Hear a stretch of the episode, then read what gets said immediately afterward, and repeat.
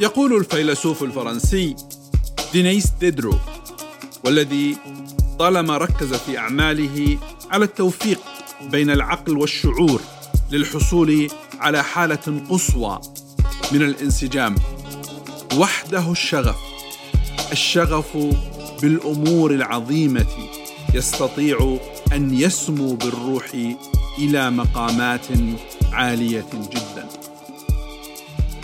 أهلا ومرحبا بكم. إلى بودكاست السردية صفر. معي أنا محجوب الزويري.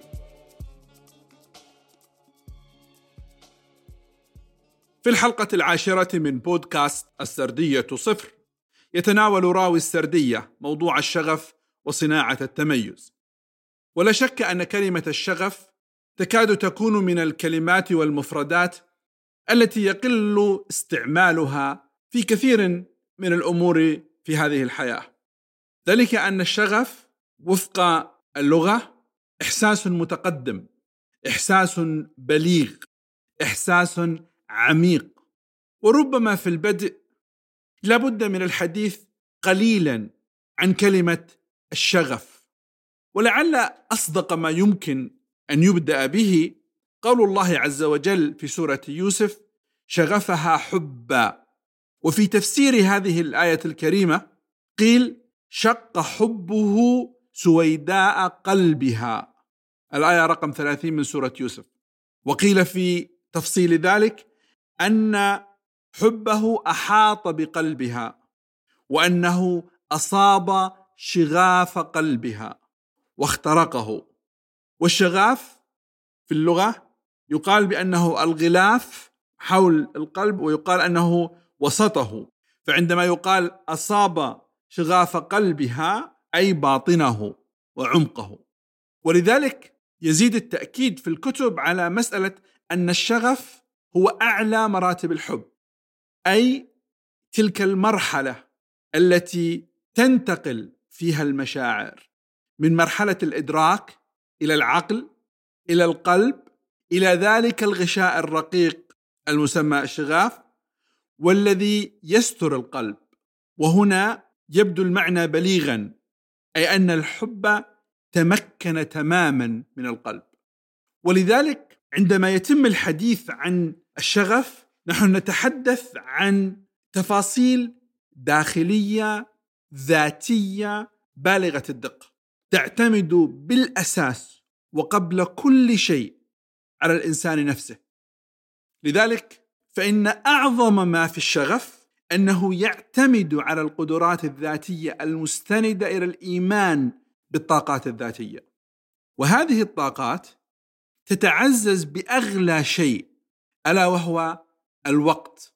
ولذلك الكثير من الذين يبدعون إذا ما بحثنا عميقا في السر وراء نبوغهم لوجدنا أن الشغف بما يفعلونه هو الأساس في ذلك.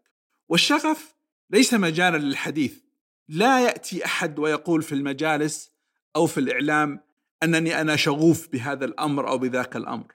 الشغف هو عبارة عن عملية داخلية في ذات الإنسان تنمو تتعزز يجري الاهتمام بها وفي مرحلة ما تبدأ تعطي أكلها.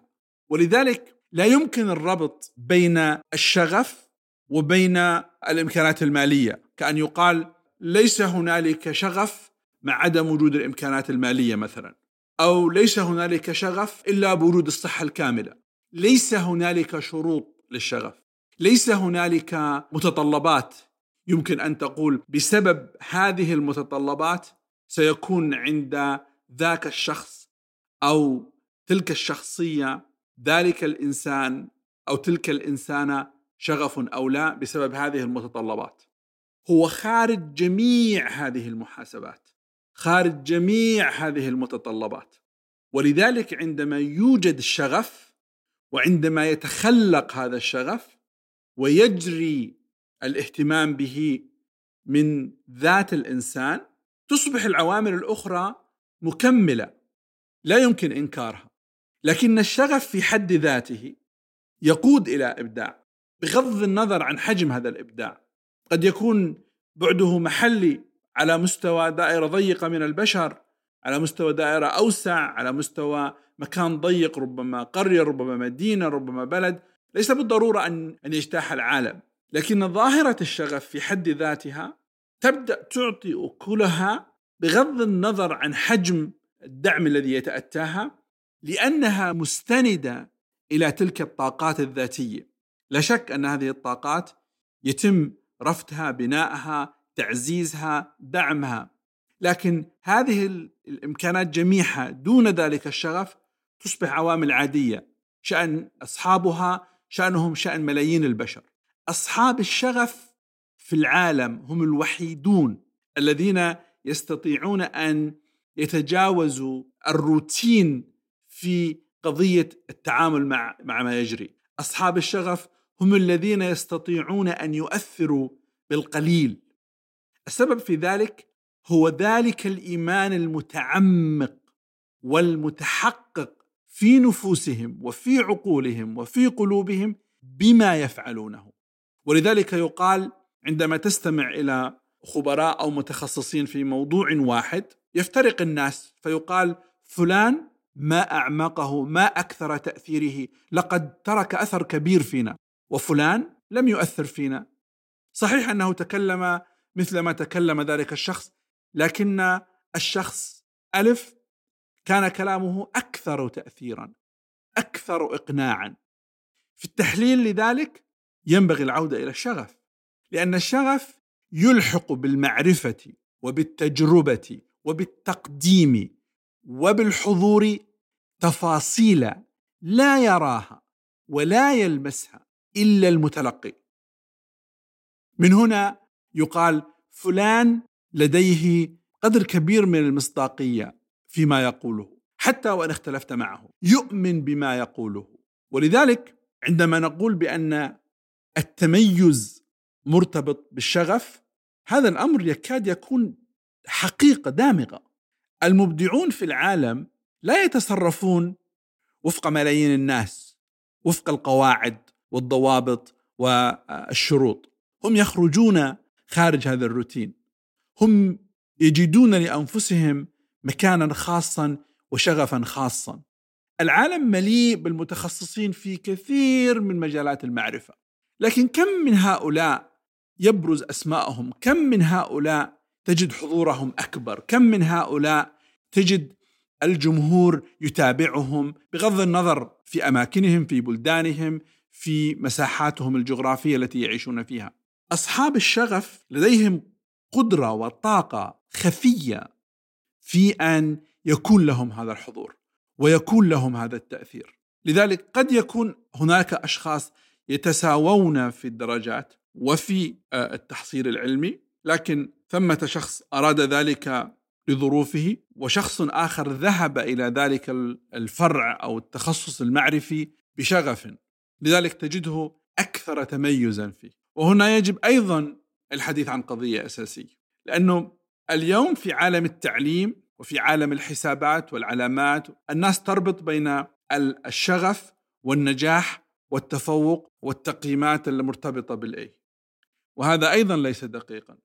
أصحاب الشغف عندما يذهبون للمعرفة لا يذهبون للحصول على أعلى التقييمات. هم يذهبون للمعرفة لأنهم يؤمنون بتأثيرها العميق ويريدونها أن تؤثر ويريدون أن يتركوا أثرا. وهذا له علاقة بالإيمان العميق داخلهم والذي ربما هم لا يدركوه لفترة طويلة ما نسميه بالمسؤولية المجتمعية. لديهم هذا السر المكنون في أنهم يستشعرون بأن ما يفعلونه يجب أن ينعكس فيما حولهم، يجب أن يكون له دور فيما حولهم. ومرة أخرى هم لا يذهبون ويتحدثون في ذلك عبر وسائل الإعلام ولا ينظرون لذلك، هم يأخذون مسارهم ومساراتهم في الحياة ويجتهدوا لكن شغفهم يظهر في أعمالهم فيبدأ الناس يتلمسونه وربما تحتاج سنوات حتى تدرك مثل هذا الشغف. آه، الشغف مرتبط بالداخل بشكل أساسي. جميع الأشياء الخارجية تدفع إلى تحقيق بعض هذا الشغف أو كله. ولذلك يجدر مرة أخرى التأكيد على أن الشغف هو طاقة إيجابية كامنة ومتعاظمة تنعكس في العمل قبل القول. الشغوفون وأصحاب الشغف ربما لا تجدهم يتحدثون عن الشغف كثيرا خاصة في بدايات ظهور هذا الشغف وانهماكهم في العمل على تطوير ذواتهم. لكنهم في مرحلة ما تجد أنهم يستشعرون ذلك ويبدأون بالإحساس بذلك الشغف. في مجتمعات تحتاج التميز في مجتمعات تريد أن أن تفكر ليس فقط خارج الصندوق بل بعيدا عن الصندوق. لا مناص من أن ترصد أصحاب الشغف. هؤلاء هم الذين يستطيعون أن يحدثوا الفارق ويحدثوا التغيير في مجتمعاتهم. فقدراتهم الكامنة وضوح الرؤية لديهم إصرارهم كل هذه عوامل تدفع إلى تحقيق أهداف وبسرعة. من هنا فإن الحديث عن التميز وربطه بالشغف يبدو منطقيا جدا. حتى وإن كما أسلفت لا توجد متطلبات ولا إعلانات نريد شخصا شغوفا.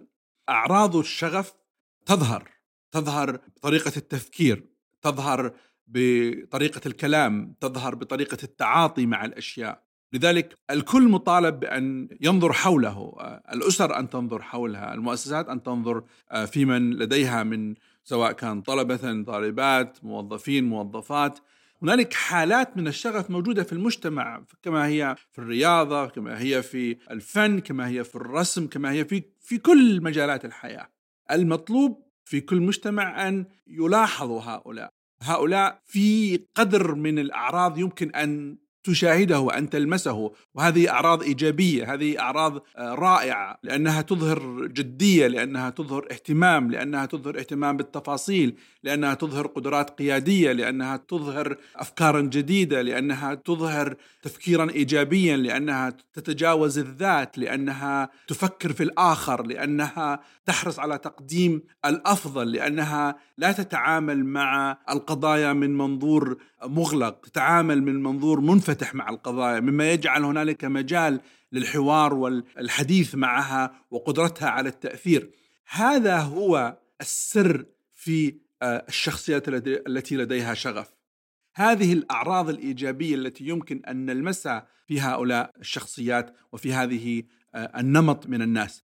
إذا لم يلتفت المجتمع لهم إذا لم يلتفت ذلك المحيط لهم لا يذهب هؤلاء لن يذهب شغفهم. سيكون شغفهم وسيبقى ولكنه ربما يكون محدودا ربما يكون محدود في دوائرهم الضيقة ربما في طريقة إدارة حياتهم الخاصة حياتهم الأسرية أو الأسر الأقرب. لأن الشغف لا يموت ولا ينتهي حتى وإن ضاقت الدنيا على أهله. لأنه جزء من أنا أزعم من الدي أن اي للإنسان. الإنسان الشغوف سيبقى شغوفا.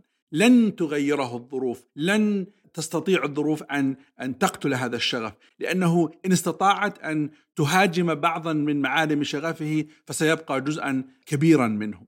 لذلك لابد من أن أن نهتم بفكرة أن التميز في حد ذاته أحد أهم أسراره هو الشغف، أحد أهم أسراره هو أن نقوم بما نفعل ليس فقط لأنه عمل ليس فقط لأنه جزء من المهام الوظيفية أو المهام. يجب أن يكون هناك علاقة روحية بين ما نفعل وما نقوم به وبيننا كبشر. هذا هو الشغف لأن هذا الموضوع لا يتعلق فقط بأن تقوم بالشيء وتنهيه بل أنك تذهب إلى أبعد من ذلك إلى أن يحقق اثرا. وعندما تفكر بهذه الطريقة إذا أنت لديك مستوى عالي من الشغف فيما تقوم به.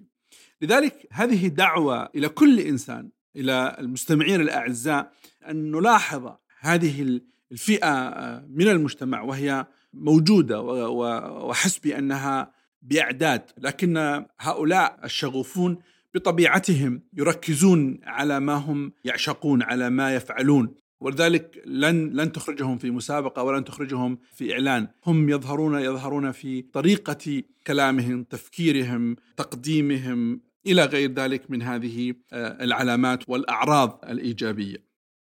لا بد من الشغف حتى نبدع، لا بد من الشغف حتى نتميز. هناك الملايين من أصحاب الاختصاصات، هناك الملايين من حملة الدرجات العلمية هناك الملايين ممن هم على مقاعد الدراسة الذين يصنعون الفارق وصنعوه في الماضي وفق ما يقول التاريخ هم الذين كان لديهم شغف حول ما يفعلون كان لديهم شغف كان لديهم إيمان عميق حول ما يفعلون. كانوا معنيين بالتأثير وليس فقط بالقيام بالأعمال. اسألوا الله وادعوه الا يموت الشغف في قلوبكم. على أمل اللقاء بكم في الحلقة القادمة. دمتم بخير وبركة وحفظ الله الجميع.